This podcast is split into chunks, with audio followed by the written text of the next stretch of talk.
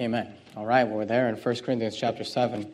Is it a little cold? I'm a little cold. Is anybody else cold? Maybe we, I don't know if we have the air on. If you can check, maybe we can turn the air off or, or the fan or something. If somebody could help me with that, I'd appreciate it. 1 Corinthians chapter 7, uh, we are going through our uh, series here on Wednesday nights as we're studying through the book of 1 Corinthians. And 1 Corinthians 7 is uh, it's an interesting chapter because the Apostle Paul basically takes about 40 verses and he goes through and he gives advice to every group that you can think of. He gives advice to the singles, he gives advice to the married couples, he gives advice to people that have been divorced, he gives advice to widows, and uh, he also just gives some general advice for everybody. And last week, uh, we didn't go through the chapter verse by verse. Last week, uh, we kind of skipped around and looked at the advice that he gave to singles and married couples. This week, we're going to do the same thing. We're going to just kind of skip around, but we're going to look at the advice that he gives divorced people, divorcees, and the advice he gives to widows. And then we'll end the chapter by going through the general advice that he gives to everybody. That kind of applies to everybody. So I'd like you to notice we'll start with the advice for the divorced people or the divorcees. Uh, look, look down at verse number 10 there, 1 Corinthians chapter 7 and verse number 10. Notice what he says. He says, And unto the married I command Yet not I, but the Lord. So he's saying this is not, because remember, he gave advice to singles that he said, this is not a commandment of God. This is something that you could take as advice from me. Of course, we know it's inspired, but this is not something that God is commanding. Now he's saying, this is not that. He says, this is a command for everybody. This is something that the Lord has commanded everybody. He says this, and here's, here's the first piece of advice he gives. He says, let not the wife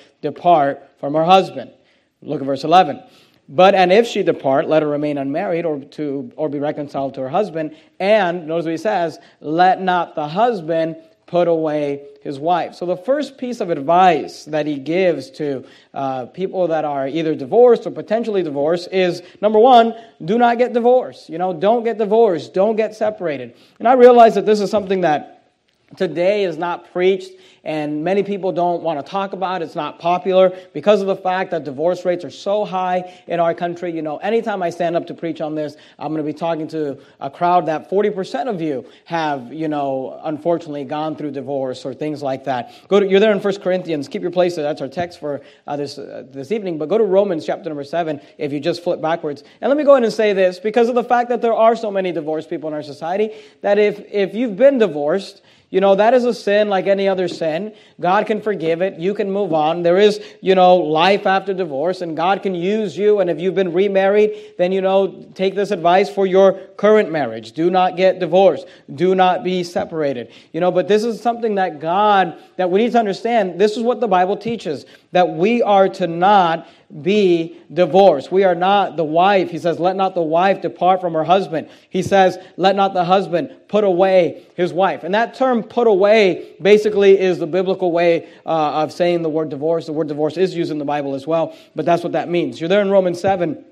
Look at verse number 1. Romans chapter 7 and verse 1. He says this Know ye not, brethren, for I speak to them that know the law how that the law hath dominion over a man as long as he liveth. Verse 2 For the woman which hath an husband, notice what he says, is bound by the law to her husband so long as he liveth. But if the husband be dead, she is loose from the law of her husband. So I want you to notice that the Bible teaches here, and in many places, but this is one of them, that marriage is till death do us part. He says, Look, you are bound by the law to her husband so long as he liveth. He says, If your husband's alive, you're bound to him. But if the husband be dead, she is loose from the law. Now I want you to keep your place there in Romans 7 because we're going to leave it and we're going to come back to it. But go to uh, Malachi chapter number 2. So keep your place there in Romans. We're going to come back to it, but go to Malachi. Malachi is the last book in the Old Testament. If you're there in Matthew, just right before Matthew, you got Malachi. And let me say this again. Here's what I know. You know, people sometimes they'll get offended because you preach about divorce. And they think like, oh, well, pastor's preaching on divorce and I'm divorced and I don't like that. You know, number one, if we took that attitude for everything, I couldn't, I couldn't get up here and preach on anything. Because all of you have done, you know, every, you know, I mean, hopefully not everything, but you, guys have done a lot, all right? I'm looking at this crowd and I can see that this crowd has a history, right? So just because people have done these things in the past doesn't mean we can't preach on it or that we should not preach on it. And here's what I know about divorced people. If you were honest, and most of you are, you know, if we asked you, is divorce something that you're glad you went through? If you could go back and avoid it, would you? Or let's ask it this way Is divorce something that you would want for your own children? I mean, those of you that have gone through the pain and the struggle, most Americans will say that bankruptcy and divorce are the most stressful and worst things that ever happened in their life. And they would never, even those that have been divorced, they would never want it for their own children. So here's the thing if you wouldn't want it for your children, then you should be happy that you have a pastor that gets up and says, Hey, thus saith the Lord God, don't separate, don't get a divorce. Because you know, what, what I'm trying to do is I'm trying to help your children. To not go down that road and to realize that the Bible says, let not the wife depart from her husband. The Bible says, let not the husband put away his wife. And those of you that are young people need to realize that the Bible teaches that marriage is a lifelong commitment. So before you go down that road and say, I do, make sure that you're saying, I do for the right person because you're going to be stuck that person for the rest of your life if you follow what the Bible says. Because the woman which hath an husband is bound by the law to her husband so long as he liveth. But if the husband be dead, she is loose from the law of her husband. You're there in Malachi. Go to chapter 2. Look at verse number 14. This is how God feels about divorce. Malachi chapter 2 and verse 14. He says this Yet ye say, Wherefore? Notice what he says. He says, Because the Lord hath been witness between thee and the wife of thy youth, against whom thou hast dealt treacherously, yet is she thy companion and the wife of thy covenant. I want you to notice that the Bible is literally saying here that when you got married, that when you stood up and you made vows and you made a commitment, you know, before God and before men, whether it was at a church house or Reno, you know, wherever it was, when you made those vows and you entered into a covenant with your companion, notice what he says there in verse 14, the Lord hath been witness between thee and the wife of thy youth. God himself himself was present at that union and he witnessed the commitment, that the covenant that you entered into, verse 15, the Bible says this, and did not he make one? That day when you said, till death do us part, when you say, I do, when you said, you know, that you would take him and that you would take her for better or worse in sickness and health, you know, when you would do those things, he, the Bible says that God took two and he made them one. The Bible says that God made you uh, no longer twain, but one. And that's why the Bible says, What God hath joined together, let not man put asunder. Yet had he, notice what he says, yet had he the residue of the Spirit, and wherefore one, that he might seek a godly seed. Therefore take heed to your spirit, and let none deal treacherously against the wife of his youth. Verse 16, for the Lord, the God of Israel, saith, notice what the Bible says, that he, who's he, that's the Lord, that he hateth putting away, for one covereth violence, and with his garment and saith unto the Lord, Therefore take heed to your spirit, that ye deal not treacherously. I want you to notice that the Bible says that God hateth putting away. What does that mean? That literally means God hates divorce. And think about this. Think about it, because the Bible just told us here that the Lord hath been witness. Imagine if your God and you, by your word, have bound yourself to be witness to every wedding that ever happens on this earth. I mean, imagine that. You know, uh, and, he, and he hears these vows and he hears these people make these promises, and then he watches 40 to 60% of them go back on their vows, and 40 to 60% of them quit on their marriage. I mean, I would imagine that if I had to be witness to 100 weddings and I saw 40 of them to 60 of them get divorced, I'd probably start hating divorce too. And the Bible says here that God was a witness at your wedding and that God was a witness to your vows. And the Bible says that he hateth putting away. So look, it, it, you know, the advice that the apostle Paul gives us here under the inspiration of the Holy Ghost is this. For married people or those that are considering divorce, the first piece of advice he gives is do not get divorced. Do not get separated. And you young people that are not yet married, please realize that marriage is an important thing, that you are committing to a lifelong commitment with that individual. Don't go into that, you know, with anything else in mind. Realize when you go into marriage that it is till death do us part. Keep your place in Romans uh, 7, but uh, you're in Malachi. Make sure you have your place in Romans 7. Go back to 1 Corinthians chapter 7. So the first piece of advice for divorcees is do not divorce.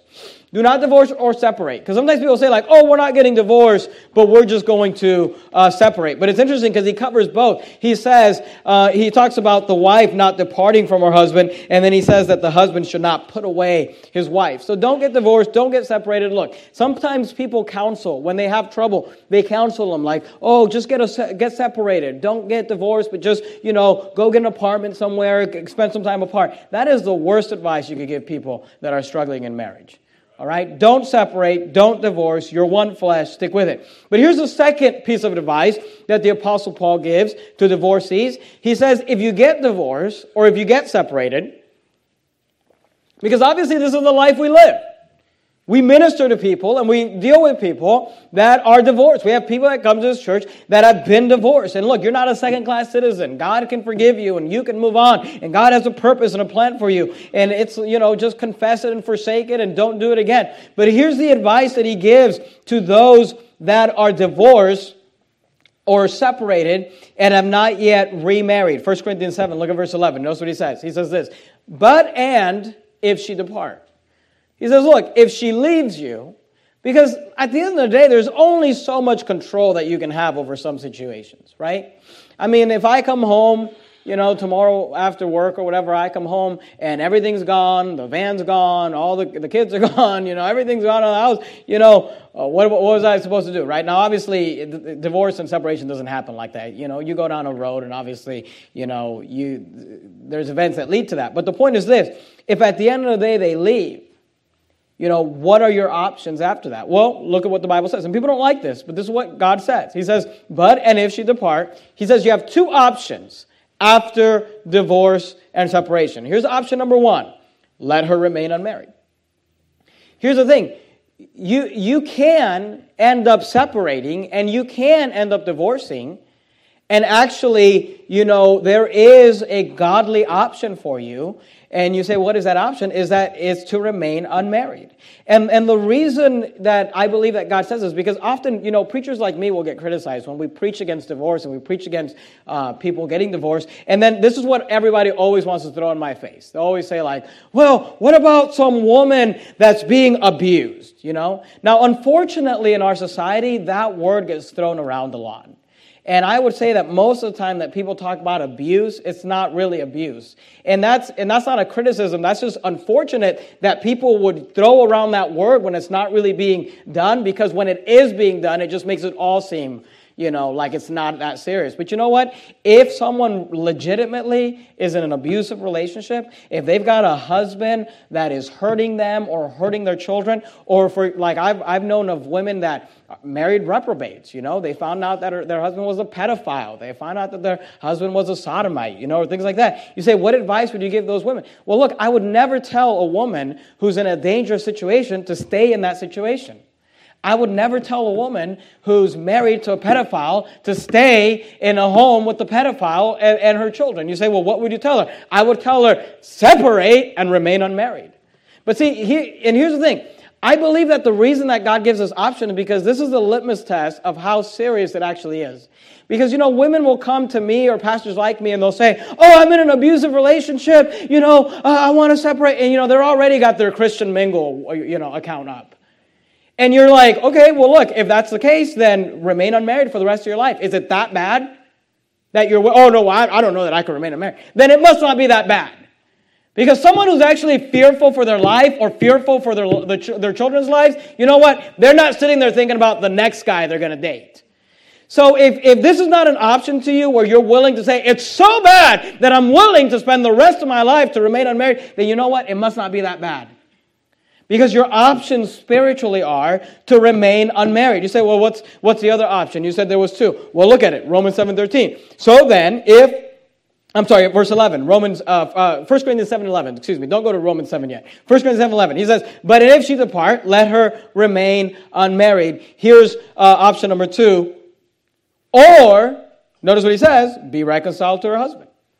Say, what are my options? Remain unmarried or reconcile to your spouse? Either remain unmarried or go back to your spouse. Those are your options, biblically, scripturally. That's what the Bible says. Go to Romans chapter 7, look at verse 3. Romans chapter 7 and verse 3. Romans chapter 7 and verse 3. Notice what he says. And continue to keep your place there in Romans 7, because we're going to keep leaving it and coming back to it. Romans 7 3. So then, if while her husband liveth, notice what it says. She be married to another man. You say, well, what if I marry somebody else? Well, the Bible says she shall be called an adulteress.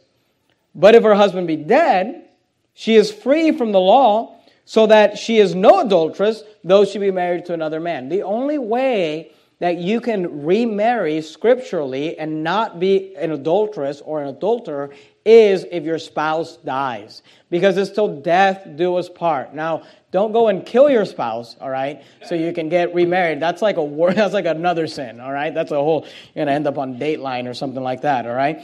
But your options are this you remain unmarried, or you reconcile to your husband. And you know, people come to us and they'll, they'll think like, oh, you're so mean and you're so angry. You know, but listen to me. This is why you want to be very careful about who you marry. Because you're literally, if you want to follow the Bible, are going to be stuck with this person for the rest of your life. It better be someone that you actually know and that you actually like. And, and you know, my heart goes out to these people. And, and you know, some lady, and I've we've known people like this, where this lady's been married for a couple of years, and she's like, my husband's a pedophile. And it's like, man, that's terrible. That's horrible. We feel bad for you. But here's the thing you married him. You know, so I feel bad for you. I wouldn't stay there, but the Bible says you got to remain unmarried. And it's serious. God takes this seriously. That's why Paul says, you know, if you're going to get divorced, he says, number one, don't get divorced. But if you're going to get divorced, realize that your options are you say, well, my, my wife left me or my husband left me. What should I do? If you want to be right with God, you remain unmarried. Well, that's not an option for me. Then be reconciled into your spouse. Those are your options. Number three, go look, look at verse uh, 15, 1 Corinthians chapter 7. Keep your place in Romans 7. We're going to come right back to it. Go to 1 Corinthians 7. Now, 1 Corinthians 7 15 is probably the worst verse uh, as far as by the, the, ant, the, the for divorce crowd, because unfortunately we live in a, in, a, in a society today where many Christians are pro divorce, where preachers will actually preach that it's okay to get a divorce.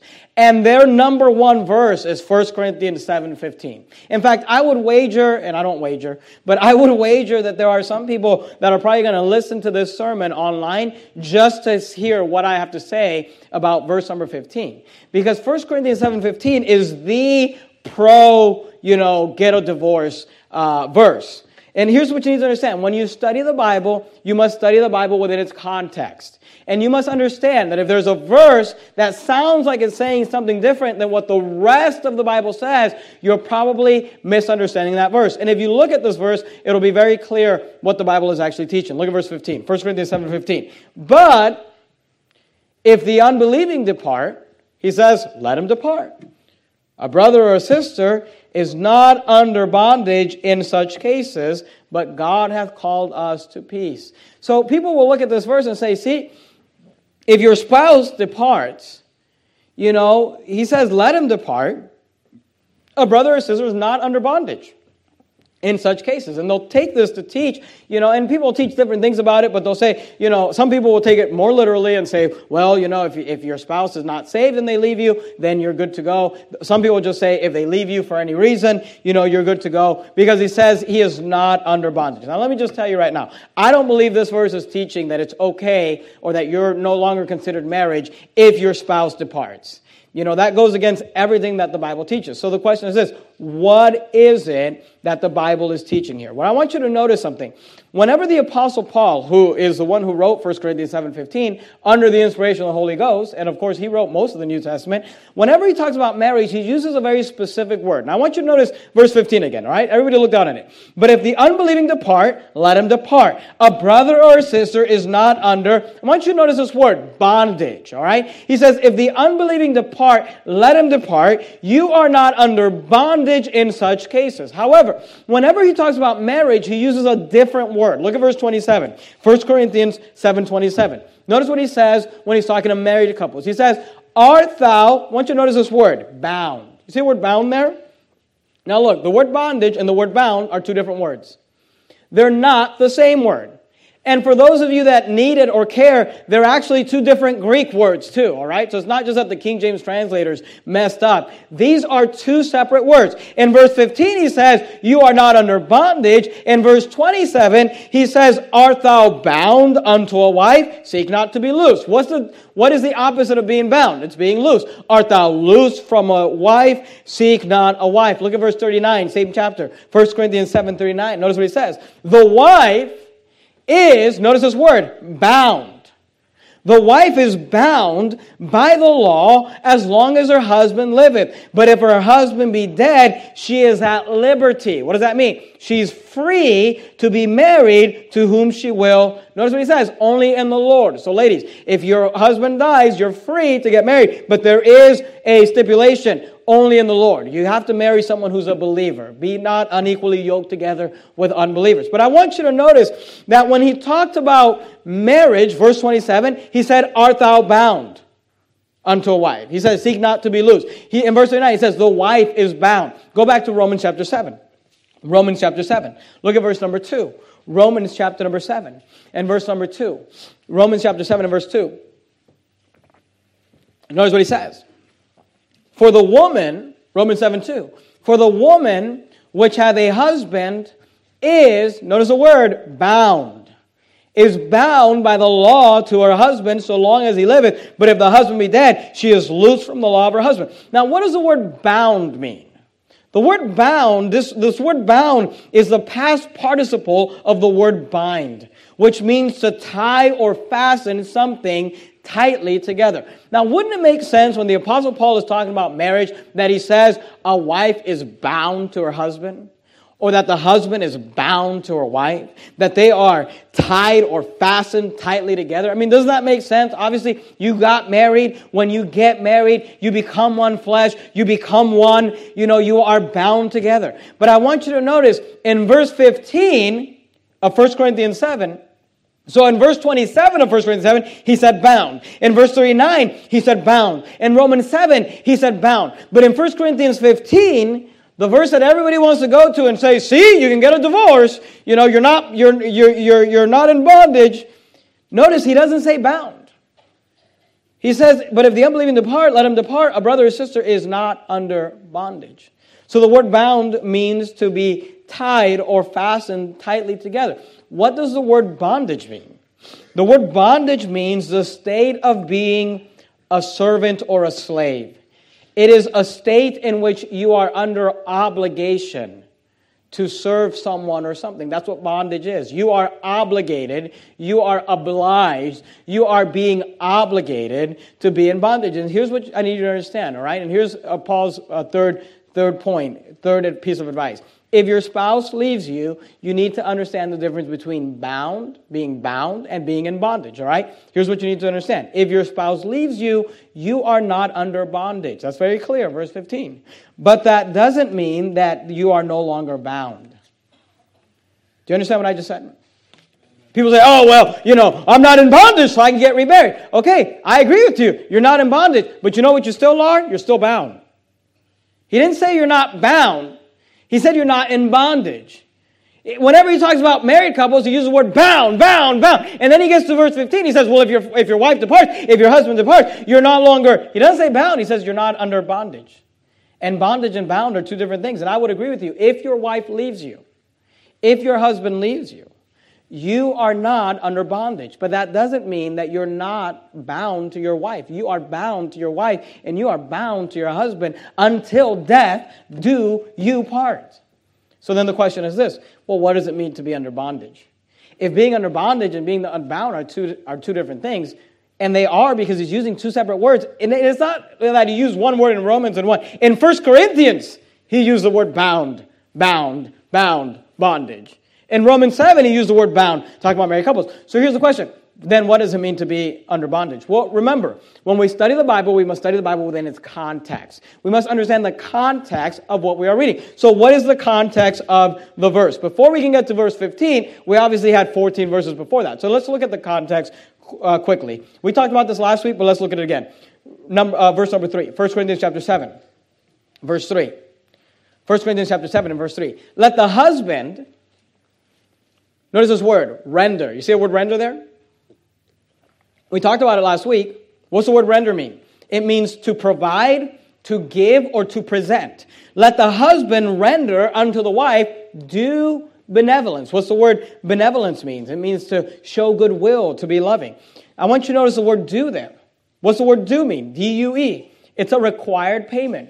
The payment is due. Here's what he says Let the husband render, which means to provide, to give, or to present, unto the wife due benevolence, meaning you owe that benevolence. That is a required payment. The word due is translated in our King James Bible and other places as the word debt, debtor, indebted, owe, owes. The word render is also translated as pay, paid, perform, reward. Here's what he's saying. The husband owes has to render to their wife due benevolence. The husband has to pay, he's in debt to his wife to do uh, to give her benevolence and Likewise, in the same way as the husband, also the wife unto the husband. The wife has to render due benevolence.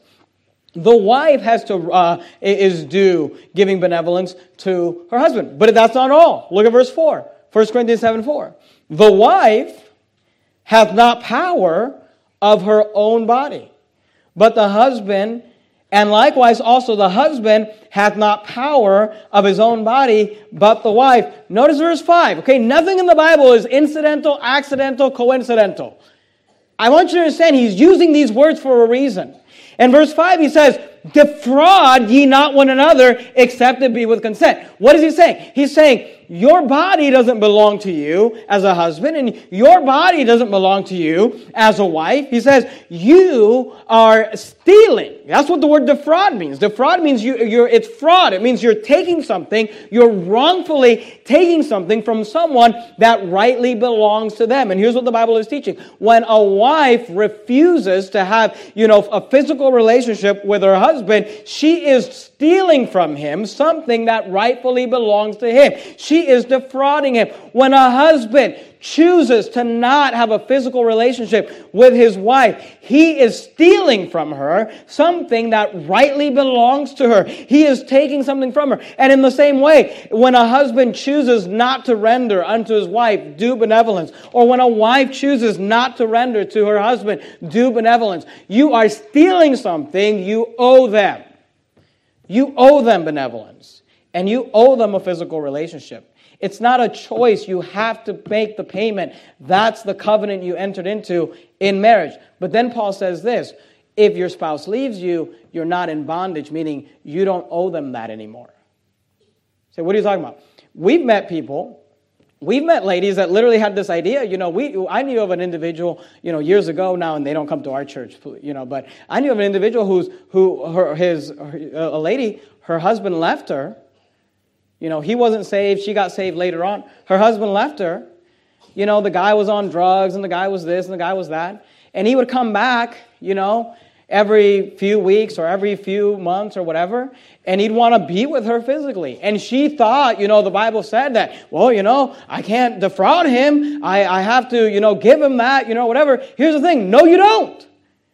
If he leaves, if she leaves, you're not under bondage, meaning you're not obligated to give them what's owed to them if they were there. That doesn't mean you're no longer married. That doesn't mean that you're not bound. You're still bound. You're still married. You should still remain unmarried or be reconciled. But look, if she leaves, guys, you're not due to give her benevolence. And if he leaves, ladies, he, you're not due to give him benevolence. You don't have to obey him. You don't have to, you know, honor him like you would if you were together. And you're dead sure not due to have to be with him physically when he wants to show up once every six months. That's what Paul is teaching. He says, look, if your husband departs, let him depart. You're no longer under bondage. You don't have to wash his clothes. You don't have to, you know, be with him physically. You don't have to honor him and respect him if he leaves you. You're not in bondage, but guess what? You're still bound you're still married.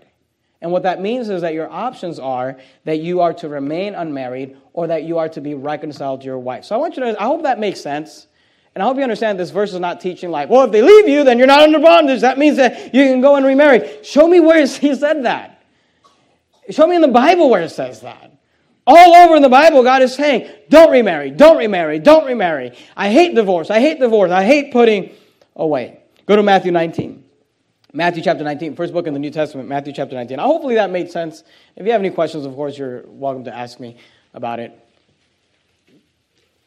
I just want you to understand when he says that you're not in bondage, that doesn't mean that, oh, you're free now, because the word for marriage is bound. You're still bound, but you're not in bondage. You're not obligated to give them that due benevolence. You're not obligated to give them that due physical relationship. Matthew chapter 19. Now, let me say this because we're talking about divorce and we're on the subject. There is one exception in the Bible for divorce. There's one exception. You say, "Oh, you're being liberal. You just got done." Look, I'm look here. Let me explain something to you. Our stand here at Verity Baptist Church is if the Bible says it, that's what we believe. All right. I don't care what anybody else says or what anybody else thinks or whatever. If that's what the Bible says, that's what we believe. And there is an exception to divorce. I'll show it to you. Matthew 19, verse 9. Matthew 19, verse 9. The Bible says this, and I say unto you, whosoever shall put away his wife, notice what he says. Here's the exception. Except it be for fornication, and shall marry another, committeth adultery, and whoso marrieth her which is put away, doth commit adultery. So doesn't it sound like the Bible is pretty consistent? If you if you marry another, you're committing adultery. If you marry her that is put away, you're committing adultery. But he says there's one exception. The exception is except for fornication. Now, let me say something. What it doesn't say is except for adultery. Okay? Because what's adultery? Adultery is when someone who's married goes out and has a physical relationship with someone that they're not married to. What's fornication? Fornication is when individuals, before they're married, have a physical relationship before marriage. The Bible says that you could divorce someone, and keep in mind that Jesus said, for the hardness of your heart, Moses allowed you to write a bill of divorcement. So he says, I'm allowed, we allowed you to do this. God said, we allowed you to do this, but I don't like it.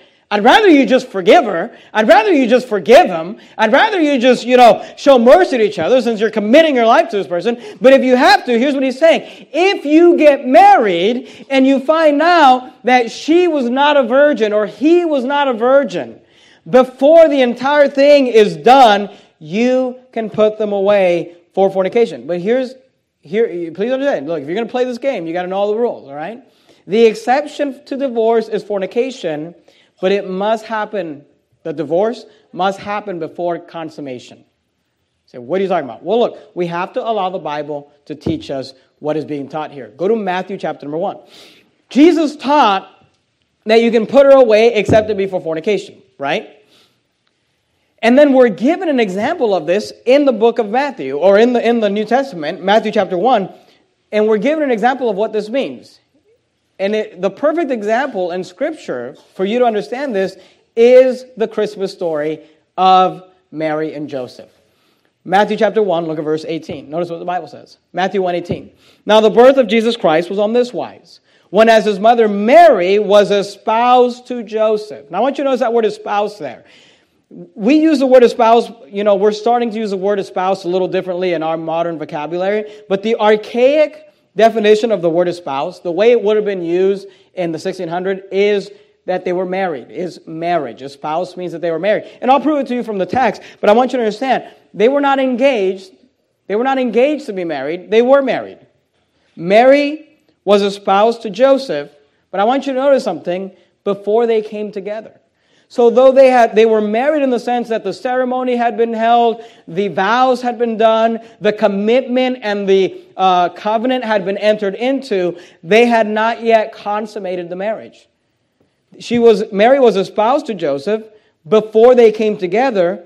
Notice what it says: she was found with child of the Holy Ghost. So here's what Joseph knows. He knows he married a young lady. He knows he went into a covenant with a young lady. He knows that he held a ceremony with a young lady. He knows that he's legally espoused to a young lady. But he also knows that he's not yet been with this young lady physically, and now she's pregnant. Now she's expecting a child. Now, obviously, we know the story, but he didn't, he, he's not reading the book of Matthew, okay? He's living the book of Matthew. All right, you got a young man here. You got a why all of a sudden your wife's pregnant, you've not yet been with her. Notice verse 19.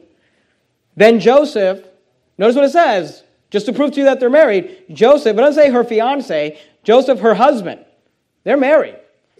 Then Joseph, her husband, being a just man. Now, I want you to notice what it says here. Because the Bible is going to tell us, the Bible says he's a just man, meaning he's a right man. What he's doing is, is, is, good. It's not, he's not being evil here. He's within his right. Notice what he says. Being a just man and not willing to make her public example, was minded. The word minded means he was intending or wanting to. He was thinking about how to go about, notice, to put her away privately. Joseph says, I just married this girl. I've not yet been with her, and I found out she's pregnant. He said, You know what? I think I'm going to put her away. You say, Was Joseph wrong? No, because the Bible says that he could put away his wife except to be for fornication. And this would be fornication. If she truly was pregnant of another man, that means she wasn't a virgin. That means that she was not, you know, she was. She, she was not pure when he married her. He, she would have had to have been with another man. Obviously, we know that's not what happened with Mary. She, the conceiving was of the Holy Ghost. We get that. Notice verse 20. But while he thought on these things, you know, something we can learn from Joseph here is that he didn't take rash action. He took the time to think about stuff. And that's how we should be when we have to make decisions, you know. He says, While he thought on these things, behold, the angel of the Lord appeared unto him in a dream, saying, Joseph, thou son of David, fear not to take unto thee Mary. Notice what he says, thy wife. Notice, they're married. He didn't say, your fiance. He said, no, your wife. You guys are married. For that which is conceived in her is of the Holy Ghost, and she shall bring forth a son, and thou shalt call his name Jesus, for he shall save his people from their sins. Now all this was done, that it might be fulfilled which was spoken of the Lord by the prophet, saying, Behold, a virgin shall be with child. She was a virgin, and shall bring forth a son, and they shall call his name Emmanuel, which being interpreted is God with us. Then Joseph, being raised from sleep, did as the angel of the Lord had bidden him, and took unto him his wife. Notice, they were married. They were already married but, notice verse 25, and knew her not. What does that mean? You don't have to turn there, but that knew, that word knew is the same word there in Genesis 4 1 when it says, and Adam knew Eve his, and Adam knew Eve his wife, and she conceived. That word knew is often used in Scripture to talk about that physical relationship between a man and a woman. And it says that Adam knew Eve, and she conceived. And here it says that he knew her not. So he had he was not with her till she had brought forth her firstborn son, and he called his name Jesus. So he, had, he wasn't with her physically until Jesus was born. And we know that obviously he was with her after that because she, she, they had four other, you know, siblings, and they, four, uh, Jesus had four other brothers, and he had uh, several sisters. So obviously she had children after that. She wasn't a perpetual virgin like the Catholic Church teaches, but he wasn't with her until she'd been married. So here's what the Bible says.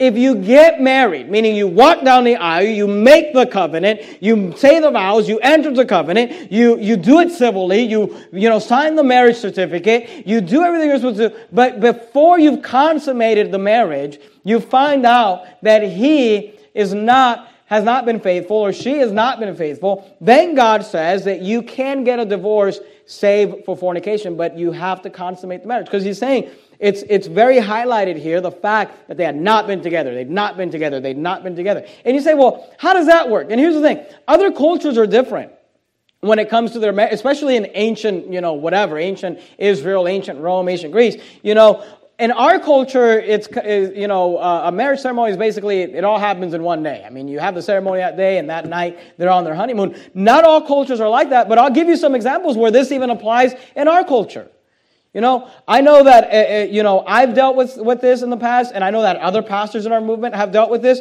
Where today, I'll give you a couple examples just practically where this works. You know, you've got these military marriages. You know, in the military, you get paid a certain amount of money, but if you get married, you don't have to live on base. You can live off base, which means that you get additional money you know, uh, to be able to live on base. And then if you have a family, you get additional money for groceries, or whatever. So in the military, you actually make more money if you're married. So you know what a lot of military people do? They, you know, some guy finds some girl. Unfortunately, today now probably just some guy finds some other guy, you know. But they go down and they get married, but they're not really married. Like the, the, the, the male and the female are not actually romantically involved together. They just go down and legally get married so that they can make more money. And they just split it. It's like a business agreement. You know, and by the way, that's fraud. you know, that's not legal. But people will do that. And you say, well, you know, what happens if years later that person wants to get married and wants to divorce that person uh, and they're saved? Would that be allowed? Well, here's the thing. If they never consummated the marriage, it's not a marriage. They can get divorced and be remarried. Now, look, I'm not advising people to do that. I'm just saying that happens. You know, or how about this? People, uh, you know, you have this, these immigration marriages where someone will marry someone just to bring them into the country.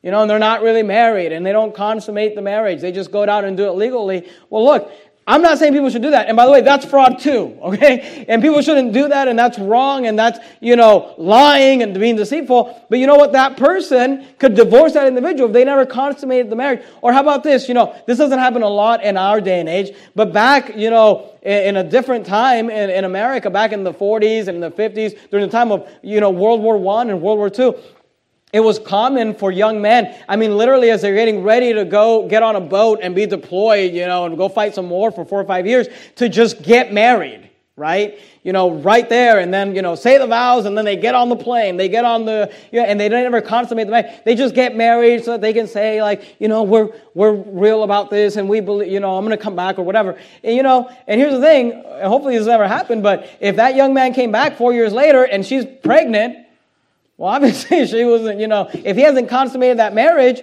then he could get a divorce. That's what the Bible is teaching. But look, if you've already been married for like five years, you've consummated the thing, look, you're married. You're stuck. That's it. You say, well, what if I get divorced? Then you need to remain unmarried or you need to be reconciled to your spouse. But what if she left me? Or what if he left me? Then you're not under bondage. You don't have to wash his clothes and make him breakfast. But you know what? You're still bound. You're still married and you're supposed to remain unmarried, and you're supposed to or be reconciled to your spouse. And look, I realize that what I just preach is not popular. It doesn't make me popular. If I wanted to be popular, I'd get up here and say, oh, just get divorced and it's fine and God bless you. And we, there'd be a lot more people here tonight or whatever. But that's what the Bible says. And we are, you know, going to be loyal to the Word of God. So go, go back to 1 Corinthians chapter 7. So that's the advice for the divorcees. Let's real quickly talk about the advice for the widows. The advice for the widows. Now, this is kind of interesting. I think it's interesting. I hope you'll think it's, man, I'm already out of time. Good night. All right, let's try to do this quickly, all right? Because I don't want to spend another week in 1 Corinthians 7. And I think you'll find this interesting too. In 1 Corinthians 7, and you know, especially you ladies, you know, that are married, you know, you need to listen up right now because you might find yourself in this situation one day. You know, things might get out of hand and you might kill them and then you'll be a widow, right? And you'll need to know what, what that means, all right? If you are able to not get caught or whatever. 1 Corinthians 7, verse 8. I say therefore to the unmarried and widows. He's going to give advice to, he's given advice to singles and widows. He said it is good for them. Good for who? For the singles and the widows. He said it is good for them if they abide even as I. Now, when he says that, what is he talking about? Well, look at verse 25. He says, Now concerning virgins, talking about singles, I have no commandment of the Lord, yet I give my judgment as one that hath obtained mercy of the Lord to be faithful. Paul said, I have been faithful. You say, faithful in what? And in virginity. Because he says, now concerning virgins, and then he says, I'm just telling you what I think you should do because I have obtained mercy of the Lord to be faithful in that area. So Paul was a single man. And this is what he told widows. He's told widows, it is good for them if they abide even as I. Here's what he's telling widows. And look, this goes, you know, this is different than a lot of the teaching I've heard from pastors, and some pastors teach something different, and God bless them, I love them, I'm not mad at them, but this is not, you know, this is just how I see it in Scripture. Paul is telling widows that it's good for them if they remain single. He's, notice verse 8. I say therefore to the unmarried widows, it is good for them if they abide even as I, meaning they abide single. Look at verse 39. The wife is bound by the law as long as her husband liveth, but if her husband be dead, meaning you're a widow, she is at liberty to marry to whom she will. So look, if your husband dies, you can marry whoever you want. You're liberty to marry whom she will, only in the Lord, meaning you're supposed to marry someone who's saved. Verse 40, but she is happier. Notice what he says. Talking about the widows. She is happier if she so abide after my judgment. And I think also that I have the Spirit of God. What's his judgment? His judgment is you'd be better off, you'd be happier if you were single. Now go to 1 Timothy chapter 5. 1 Timothy chapter 5. You find the T books, 1st, 2nd Timothy, 1st, 2nd Thessalonians, 1st, 2nd Timothy, Titus. 1 Timothy 5. Because usually what's preached from 1 Timothy 5 is that widows need to get remarried. You have to remarry. You cannot remain single. But if you study 1 Corinthians 7 in its context, you'll find that Paul was teaching that widows, that it would be good for widows if they remain single. But here's what you need to understand Paul in 1 Timothy does teach that widows should get married. Let's look at it real quickly. 1 Timothy 5, look at verse 9. Let not a widow be taken into the number under three score. What's three score? That's 60 years old, having been the wife of one man. Notice what he, notice verse 11. But the younger widows refuse. For when they have begun to wax and wanton against Christ, they will marry, having damnation because they have cast off their first faith, and withal they learn to be idle. He's saying, look, a problem with uh, uh, someone who's a widow is that they, they could get into these things of being idle, wandering about from house to house, and not only idle, but tattlers also busybody, speaking things which they ought not. What's sad is that some women that are married are that. Look at verse 14. I will therefore that the younger women. Now, again, this is, he's saying, the reason that he says younger women and not widows is because this applies to all young women. But the context is widows. I, mean, I think that's pretty clear. I will therefore that the younger women, the context is younger widows, that the younger widows marry, bear children, guide the house, give none occasion to the adversary to speak reproachfully. So in 1 Timothy 5, Paul tells the younger widows, get married. In 1 Corinthians 7, he tells the widows, hey, it's okay if you want to be single. So is there a contradiction here? What's the problem? Well, you again, it always goes back to the context. You've got to understand the context. What is it that Paul is saying? Does he want them to remain single? Does he want them to get married? And here's the thing he's telling them it'd be better for you to stay single, because he tells everybody that. It'd be better for everybody to stay single if you can serve God like I serve God. But he says this the widows, the younger widows, have to marry if there's one condition. What is that condition? Well, let's look at the context real quickly. 1 Timothy 5, verse 3. Notice what he says honor. Now, whenever you see the word honor in the Bible, that's always a financial term. When the Bible says honor thy father and thy mother, it means that you are to care financially for them when they are no longer to care for themselves. And that's a whole other sermon. We can prove that. The Bible talks about giving a pastor double honor. You know, it's in the context, if you look at it, it's talking about, you know, uh, uh, muzzle not the ox that treadeth out the corn. He's talking about working and he's talking about paying them. Now, notice what he says. He says, honor widows that are widows indeed. The Bible teaches that the church is supposed to care for widows. Now, any widow? No. Widows indeed. What does that mean? What does it mean to be a widow indeed? We'll look at verse 4. But if any widow have children or nephews, let them learn first to show piety at home. What's piety? Means to show them religious love, right? He says, let them learn first to show piety at home and to, notice this word, requite. You see the word requite there? Requite their parents. What does the word requite mean? It means make appropriate return for favor, service, or wrongdoing. That's what the word requite means. Here's what he's saying. He's saying, you owe your parents. He's saying, listen, the, the children and the nephews need to requite their parents, for that is good and acceptable before God. All, remember, all look, and, and we don't think about this, but you know, I look at my little daughter, Ruthie, who's two years old, and you know the thing about Ruthie is that if my wife didn't feed her, she would never eat. I mean, not breakfast, lunch, or dinner. You know, if my wife didn't change her diaper, if I didn't change her diaper, no one would change her diaper. She'd never, cha- uh, you know, if we didn't bathe her, she wouldn't bathe herself. She wouldn't care for her. Here's what he's saying. He's saying, for years and years and years and years and years, mom and dad cared for you when you weren't able to, and you owe them. And when they are no longer able to care for themselves, because people get to the age where they can't care for themselves anymore, he says, you owe them. He says, if any, if, notice verse 4, but if any widow have children or nephews, let them learn first to show piety at home and to requite their parents, for that is good and acceptable before God. Verse 5, now she that is a widow indeed and desolate. What's it mean to be desolate? Meaning she's empty. She doesn't have anyone to care for her trusteth in God and continueth in supplication and prayers night and day. But she that liveth in pleasure is dead while she liveth. And these things give in charge that they may be blameless. Look verse 8. But if any, notice the context of what he's saying. But if any provide not for his own, especially for those of his own house. But we always talk about wife and children there, and that definitely applies. But the context is about taking care of your widowed mother or your widowed grandmother, or your widowed aunt, or whatever. But if any provide not for his own, especially for those of his own house, he hath denied the faith and is worse than an infidel. Let not a widow be taken into the number under three score years old. Now you say, well, Pastor Manis, you said the church is supposed to take care of widows. Yes, but there are some qualifications. All right? Number one, she has to have no one else that cares for her. So if she has nephews or, or children, then they must care for her. They need to requite their parents because they owe them. She has to be desolate. meaning that no one is there to care for them. But number two, she has to be three score years old. Look at verse 9 again. Let not a widow be taken into the number under three score years old. Because you so the church not, doesn't need to care for, you know, a 30 year old widow. He's saying, look, the widows that the church cares for are the ones that 60 years, are 60 years old and up, having been, and by the way, you know, ladies, you know, according to the Bible, you're considered young if you're, you know, 59 or low. So that should be encouraging some of you. Having been, there are more qualifications. Notice what she says. Having been the wife of one man. So the widow who's divorced and it was a wife of two men doesn't qualify for this.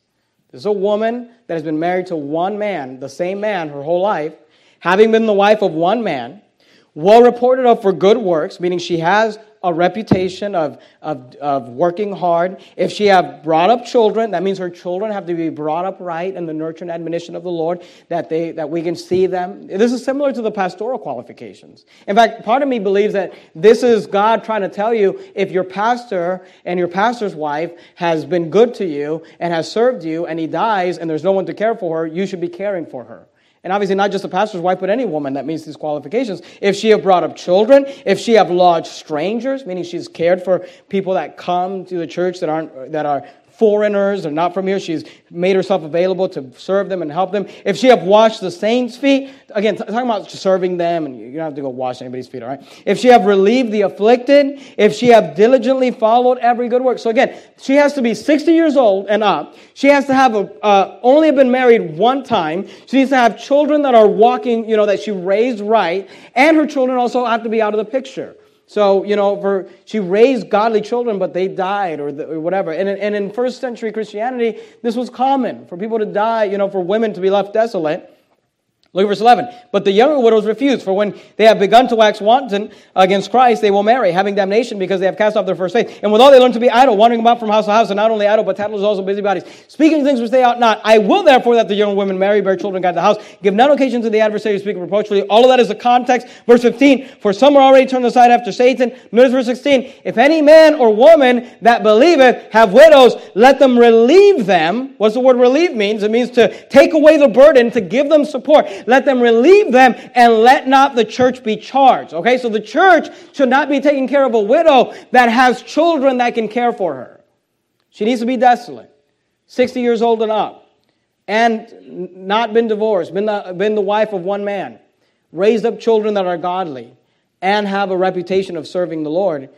He says, if they don't meet that, let not the church be charged that it, the church, may relieve them that are widows indeed. And you know what? At Verity Baptist Church, if there's ever a widow that's 60 years old and up and meets all those qualifications, we will care for her financial needs.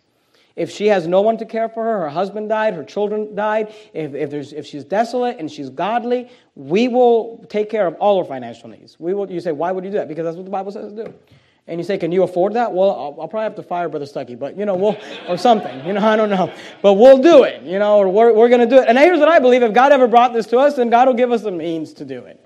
You know, and God will help us to do it. But here's so so. Let's get back to our First Corinthians seven. So, what is the deal? Are they supposed to get married or not? Here's what I believe. All right, Paul is teaching that widows that are that are are younger than sixty years old should remarry if they are in financial need. If your husband dies, you're 30, 35, 40, 50 years old, your husband dies, and, and you are not financially able to care for yourself, then the Bible doesn't say that we should care for you as a church. And of course, we'll help people out, uh, you know, while they're struggling. But the Bible says that, you know, a 28 year old widow, a 35 year old widow, if she can't financially support herself, then she needs to remarry. She needs to marry a man that can take care of her financial needs. That's what the Bible says. But in 1 Corinthians 7, he said it'd be better if they remain single. So here's what I believe he's saying. He's saying if there's a widow who's financially able to be single and not have to be supported by the church or, or another man, then Paul says you're free to be single. And you know what? Honestly, you know, my wife and I talk about these things. You know, we talk, and my wife, you know, and I don't make these decisions for her because obviously I'll be dead. But um, you know, if I die, my wife has decided, you know, she's chosen, and I didn't tell her to do this or anything, but that she doesn't want to get remarried, especially while we have young children. You know, like if I died tomorrow You know, we still have young children in the home. She wouldn't want to bring in some guy into that, you know, with young girls and young ladies or whatever. So she would remain married. But she, here's the thing she would have to get married if there was not a financial way for her to do it. Now, you know, we, you know, I have life insurance. So if, if I die, she should have, Lord willing, enough money to be able to survive. So she could just choose to remain single, you know, if she wants to. Now, I told my wife when we got our life insurance, I said, look, there, I put a clause in there that if you get married, the money goes away, all right? Because I'm not going to support you and, and your new, you know, and, uh, and, of course her response is, oh, okay, so I need to spend all the money before I get married, which uh, I guess, you know, I don't know how that works. I'm just kidding, of course, I'm kidding. But the idea is this if you find yourself a widow, as a male or female, and you're able to care for yourself, you know, um, you're, you're 60 years old and, and less, but you're able to care for yourself financially, your husband left you with some life insurance or whatever, then I don't believe you have to get married. I believe Paul is teaching that it, in fact, be better if you didn't get married. He says, I, I, I advise you to stay single. But he does say if, you're, if you don't meet those qualifications, you're less than 60 years old and you've got financial needs, then he does say, let the younger women marry. And, he's, and the context is that you be taken care of financially. And then, of course, any widow that's 60 years old and older who meets those qualifications, then the church, the Bible says the church should care for uh, her needs. 1 Corinthians 7. Go, go back to 7 real quickly. I'm, I'm just going to fly through the rest of this, but I just want you to see it. So we saw how he gives advice to singles, he gives advice to married couples, he gives advice to divorcees, and he gives advice to widows. Then he, he also has a section in this chapter where he just gives advice to everybody. And let me just really quickly give it to you because I'm out of time already, but let me give it to you really fast, all right? I wasn't here for the weekend, so I feel like I got to preach to you or something, all right? So forgive me. 1 Corinthians 7, look at verse 17. You don't have Spanish tomorrow or PE for those of you, so, you know, you get to sleep in a little bit. 1 Corinthians 7, 17. But as God hath distributed to every man, as the Lord hath called everyone, so let him walk, and so ordain I in all churches. And you'll find that the advice is about the gift applies to everybody. Singles, married, divorced, widows. What's the advice? Look at verse 18. If any man, if, uh, excuse me, verse 18, is any man called being circumcised? Called, talking about you were brought into salvation, you were called into salvation while you were circumcised. He says, let him not become uncircumcised. Now, I don't know how you do that, but I, I think it's just kind of tongue in cheek here, saying, look, if you were called being circumcised, you don't have to become uncircumcised. He says, Is any man called in uncircumcision? Let him not be circumcised. Verse 19, circumcision is nothing, and uncircumcision is, is nothing, but the keeping of the commandments of God. Verse 20, let every man abide in the same calling wherein he was called. He said, if you were called uncircumcised, then just abide in that. If you were called being circumcised, then he says, abide in that. He's using that as an illustration. Look at verse 21. Now he gets into some practical application. He said, Art thou called being a servant? Care not for it. Now, when he says care not for it, he says, don't be burdened about it. Don't think like, oh, I'm a servant. I don't have my freedom. He says, look, if you're called being a servant, care not for it. But if thou mayest be made free, he says, look, if you can get your freedom, use it rather. For he that is called in the Lord, being a servant, is the Lord's freeman. Likewise, also, he that is called being free is Christ's servant. Here's what he's saying. Whether you're free or whether you're bond, he says, look, every, if you're called, if you're saved, you're God's servant. And if you've got a, earthly master, then you ought to serve him like you serve God. So he said, just don't care for it. Don't get worried about it. Verse 23, ye are bought with a price. Be not ye the servants of men. Notice verse 24, brethren, let every man wherein he is called, therein abide with God. He says, wherein, therein. He says, wherein you are called, therein abide with God. Look at verse 27 for sake of time. Art thou bound unto a wife? seek not to be loosed. He says, if you were called, if your wherein was called while you were married, then therein abide with God. He said, if you're bound to your wife, seek not to be loose. Art thou loose from a wife? Seek not a wife. And here's what he's the advice he's trying to give everybody. He's trying to tell everybody, just be content in whatever state you find yourself in. Because you know what every single person complains about? I'm not married. And you know what a lot of married people complain about? I'm not single. And divorced people, oh, I can't, you know, Paul keeps telling me I can't do this. And widows, oh, why would my husband? And here's what he's saying. He's just telling everybody, whatever state you find yourself in, just be content. Amen. Paul said, I have learned in whatsoever state I am therewith to be content. And you know what? That's advice that'll work for everybody. Single, married, divorced, widow. He says, Look, wherein, therein. Wherein he has called you, therein abide with God. Let's bow our heads and have a word of prayer. Heavenly Father, thank you, Lord, for your word. Thank you for the Bible. Thank you for all this great teaching that we can learn from the Word of God. And Lord, I pray that you'd help us to receive it, Lord. And I realize that there are some people that are just not happy where they are in life. And I get that, and we all are all trying to do better. But Lord, help us to learn to be content in the areas we find ourselves in. Lord, I pray you'd strengthen the marriages in this room. I pray that you would uh, please help the singles, Lord, and as they look for spouses and mates, Lord, that you give them wisdom and discernment. And Lord, I pray for those that have maybe been divorced, that you, that, that you give them the strength, Lord, to remain unmarried, that you'd help them to find contentment in that state, Lord, and, and those that are widowed and going through the struggles and trials uh, of, of losing a, a loved one, Lord. I can only imagine how hard that is. I pray that you would strengthen them and be with them, Lord, and help us to learn to be content in every area of life. We love you, Father. In Jesus' name,